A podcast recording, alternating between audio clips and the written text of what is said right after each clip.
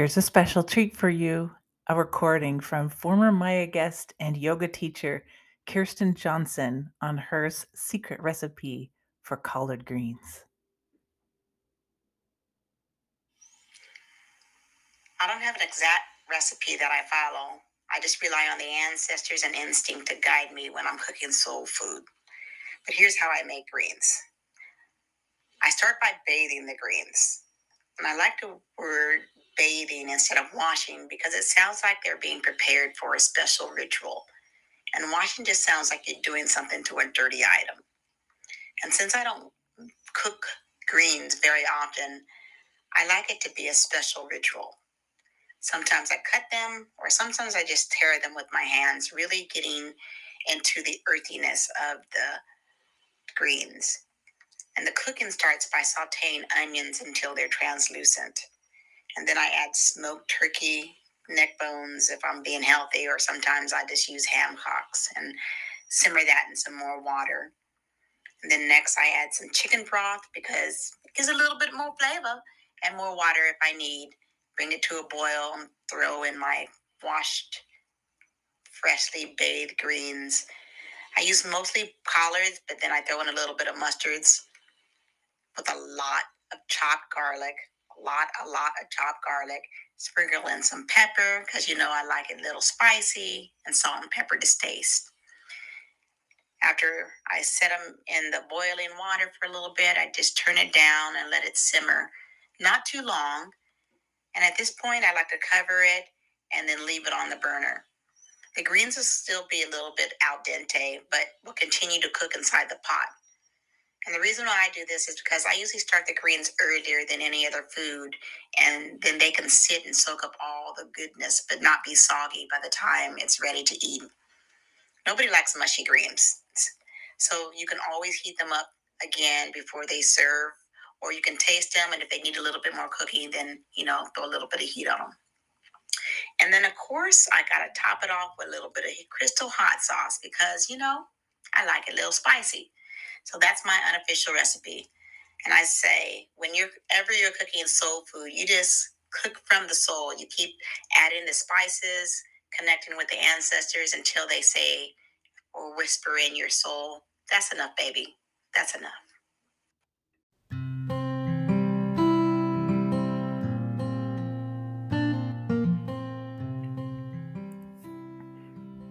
Hi, friends. Welcome back. I'm your host, Megan Morgan, and once again, it's time for Maya, my yoga audio. You might recall some few episodes back, I did a post, and it was a blog post, but it also turned into a podcast episode talking about um, how food helps heal us and some realizations that I'd had about foods that I'd grown up with and grown to love and that's translated into many other areas uh, in my life since then. Most recently, I completed a juice fast, a three day juice fast. My friend and fellow yoga teacher, Mariah Miles, who's going to be an upcoming guest on the show, has started a company called Positive Life Juice Company. And I agreed to be kind of a, a trial tester, um, purchasing the product and also to give her honest feedback about it. And what I will say is it was great. Day three was difficult, and I was ready to start having food again and solid food again. And it, it got me thinking back on some other things that I've been researching and thinking about in terms of food. So, as many of you know, my family and I immigrated to the United States um, just about nine years ago. It'll be nine years ago this fall.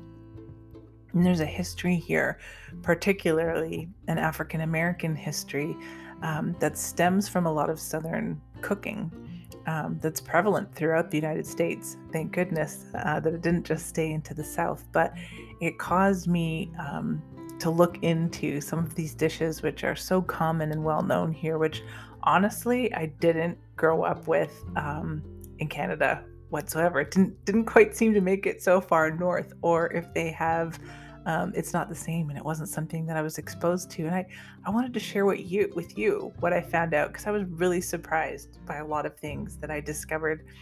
And the first thing was macaroni and cheese. Now, I'm kind of embarrassed to say this, but I I got to be honest with you. The only macaroni and cheese that I had ever had growing up was the Kraft box macaroni and cheese, and we loved it. We were like, this is this is great stuff. So moving to the US and discovering there's a whole other macaroni and cheese that has nothing to do with Kraft foods. Um, I wanted to uh, get into and share with you. And so I don't know if you knew this or not, but former president, former US President Thomas Jefferson is actually credited with bringing macaroni and cheese to the Americas after he experienced a version of it in Europe. And it was actually the work and tweaking of his enslaved chef, James Hemings, however, brother, I believe, of Sally Hemings, who was also mother to his children. Um, it's it's his twist on the on the recipe that put the dish into rotation um, in the South and made it the truly celebrated dish of many Americans to this day. So Hemings um, was actually James Hemings was trained by a French chef while in Europe uh, visiting with Jefferson, but what it was his twist on macaroni and cheese that Jefferson preferred once it was brought back to the United States. And so Hemings actually achieved his freedom from slavery after teaching another slave, his brother Peter, coincidentally, how to create Jefferson's favorite meal, among other things in the household. So Peter Hemings made a pie called macaroni at an early 1800 state dinner hosted by uh, Thomas Jefferson, which introduced the dish to um, America's political elite. It became so popular over time, however, that Kraft Foods introduced the quick and easy quote unquote Kraft dinner recipe box in 1937. But as I've mentioned before, do not suggest this product to anyone who is a true macaroni and cheese lover. There's a great um, Netflix documentary series called High on the Hog How African American Cuisine Transformed America, where you actually meet the descendants of the Hemings family and learn more about the evolution of this dish. This dish. So incredible. Highly encourage you um, to watch that Netflix documentary. I learned a ton and it was it was fantastic. So the next dish I wanted to introduce to you, and it's um, it's a little more recently introduced re- introduced to the United States. It's called injera bread. Now, if you're um, a local here in Sacramento, you're in luck because there are a few Ethiopian food restaurants um, that you've had to choose from. And chances are, if you've been to Queen of Sheba on Broadway, which I have many, many times, um, you'll have experienced this. And so the spotlight for um, injera didn't really become truly popular in the United States until after 1980 when increased immigration from East Africa allowed more of us to taste this wonderful crepe type bread food, which is made of teff flour, which happens to be the tiniest grain in the whole world. So it originates in what is now Ethiopia and Eritrea. Um, but injera itself is actually thousands of years old, and the strongest evidence of injera cooking dates back to at least 600 AD, when the first um, mitads or traditional round hot plates were found in excavations of the ancient city of Aksum. So I've found, I know in the previous podcast I was talking about crepes growing up with my grandmother's um, crepes from Belgium. Um, so the texture of these injera breads are very similar to the Belgian crepes I grew up with, but they taste um, much different. So, injera, interestingly, is your plate and it's your cutlery because traditionally this food is shared around one big plate, kind of family style. And diners use small pieces of this bread that they hold in their fingers to pick up one mouthful at a time. Uh, the food itself is also presented on top of one large injera. So all the delicious flavors and spices sink into it, and you can eat that too. The first time I experienced injera was actually in Canada. There was a New Year's Eve uh, when my husband, now husband, um, Richard, and I uh, wanted to go out for somewhere to eat and we hadn't made any reservations and it was you know it's really expensive. And we were in ottawa which is very very cold in january late december early january. And we went to somewhere local around our apartment and they welcomed us with open arms. It's it was so inexpensive. It was it was just ridiculous and it was wonderful. We just sat around on these cushions and had this beautiful food we'd never tasted before. So it's a great opportunity to be in community whether you're with one other person um, or a group of friends. So if you're here in sacramento you're in for a treat head over to queen of sheba's. Um, you won't regret it. It has a, a slightly sour the bread itself um, it's kind of like a sourdough bread taste on its own, but this is why it tastes so good with all the spices to be found in the other um, Ethiopian dishes. And get this injera is naturally gluten free, teff flour is gluten free, um, and the traditional dishes are all available with or without meat, including numerous vegan and vegetarian options. So want to support a local business that I, I do personally happen to love, and also healthy food. There are so many great options um, for you to try this. So, the next um, food that I did some research on that I wanted to share with you is about something that has been jokingly referred to on social media of hot salad but it's also a favorite American dish that's typically called just greens or collard greens. So, a short history is that collard greens actually originated in Greece and are one of the oldest members of the cabbage family. So, while the plant is now grown all over the world, historians say that it originated in the Americas in Jamestown, Virginia in the 1600s. And so, the way it evolved and is prepared throughout the African diaspora is a process that actually hasn't changed much, much since ancient times. It's hot, seasoned, and delicious. So, raw greens are first picked and then stewed down, often including salted pork or turkey necks.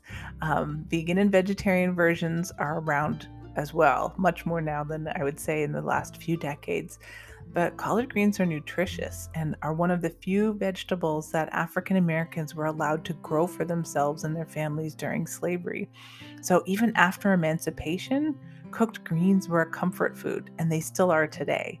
Uh, many people cook this dark and leafy vegetable down into like a low gravy and drink the juice straight from the pot. It's like a vegetable broth, or you can soak it up with cornbread. Uh, makes me hungry talking about all this food, but I love hearing about great recipes, knowing their history, um, and then how we can incorporate that into our palates today, and and what are our twists and turns um, on how we may incorporate that into our families and, and what we learn about that.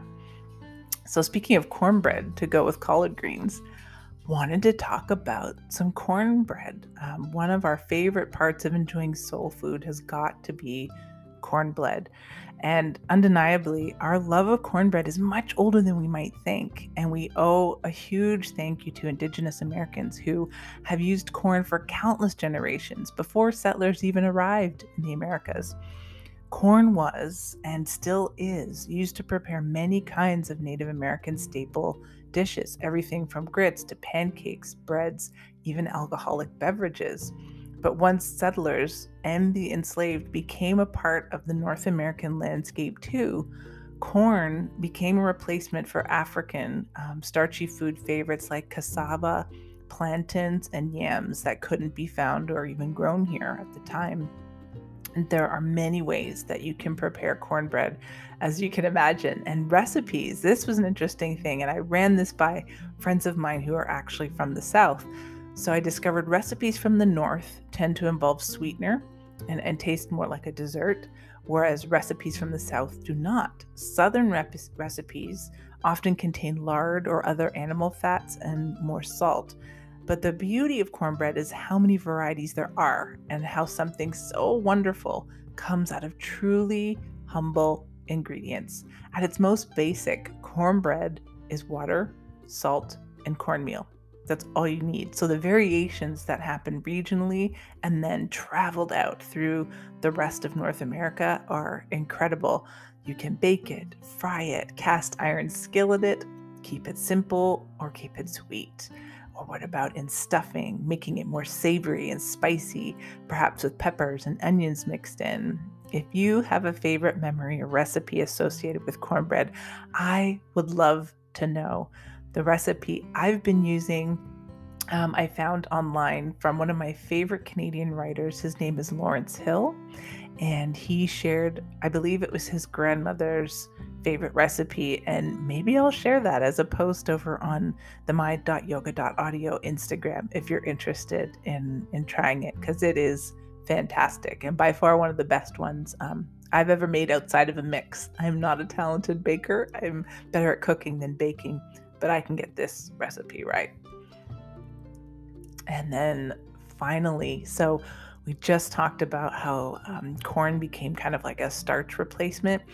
Wanted to get into sweet potatoes. So today is Sunday, the day that I'm recording this, and uh, we had sweet potatoes for lunch today, along with some eggs. And many of us love sweet potatoes in pies, in fries, but it's really great when it's mashed or sliced as a dish all on its own. And it has a unique Black history in the United States as well. So, sweet potatoes found their way to the United States because of the transatlantic slave trade, but also by accident. People who were stolen and enslaved from West Africa were used to a diet that included plenty of yams, which is a different type of root potato that looks and tastes quite different from the orange hued ones most of us are familiar with today. So, true tropical yams are buttery yellow on the inside with a tough yellowish peel on the outside.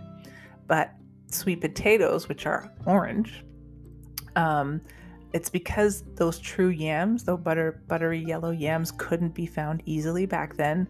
Plantation owners brought over the orange ones instead, and you know, people adapted out of necessity, but it's not the same. So you can get into endless arguments with people about it because the names are interchanged sweet potato and yam. But if you've tasted both, you'll know there's a distinct difference uh, right away. So I, I, urge you to look up um, both of them true yams and true sweet potatoes and and taste the difference. So, sweet potatoes were often historically served as a dessert, roasted open over open fires, and seasoned with spices or mashed. But over time, and with increasing access to technology and modern ovens, this evolved into formal pies with pie crusts, presented in a similar way to other sweet tasting foods like apples, peaches, and blueberries. And while it was popular throughout the American South, the Great Migration that occurred after slavery was abolished meant that many brought these recipes and memories of sweet potatoes with them. And today, sweet potatoes are a staple part of many American and especially African American households. I'm curious um, if you yourself have tasted both yams and sweet potatoes, and do you love them? Do you love them both? Now, this series of articles and research that I did about the these historically African American foods were done during Black History Month, which is celebrated in February every year throughout the United States and Canada.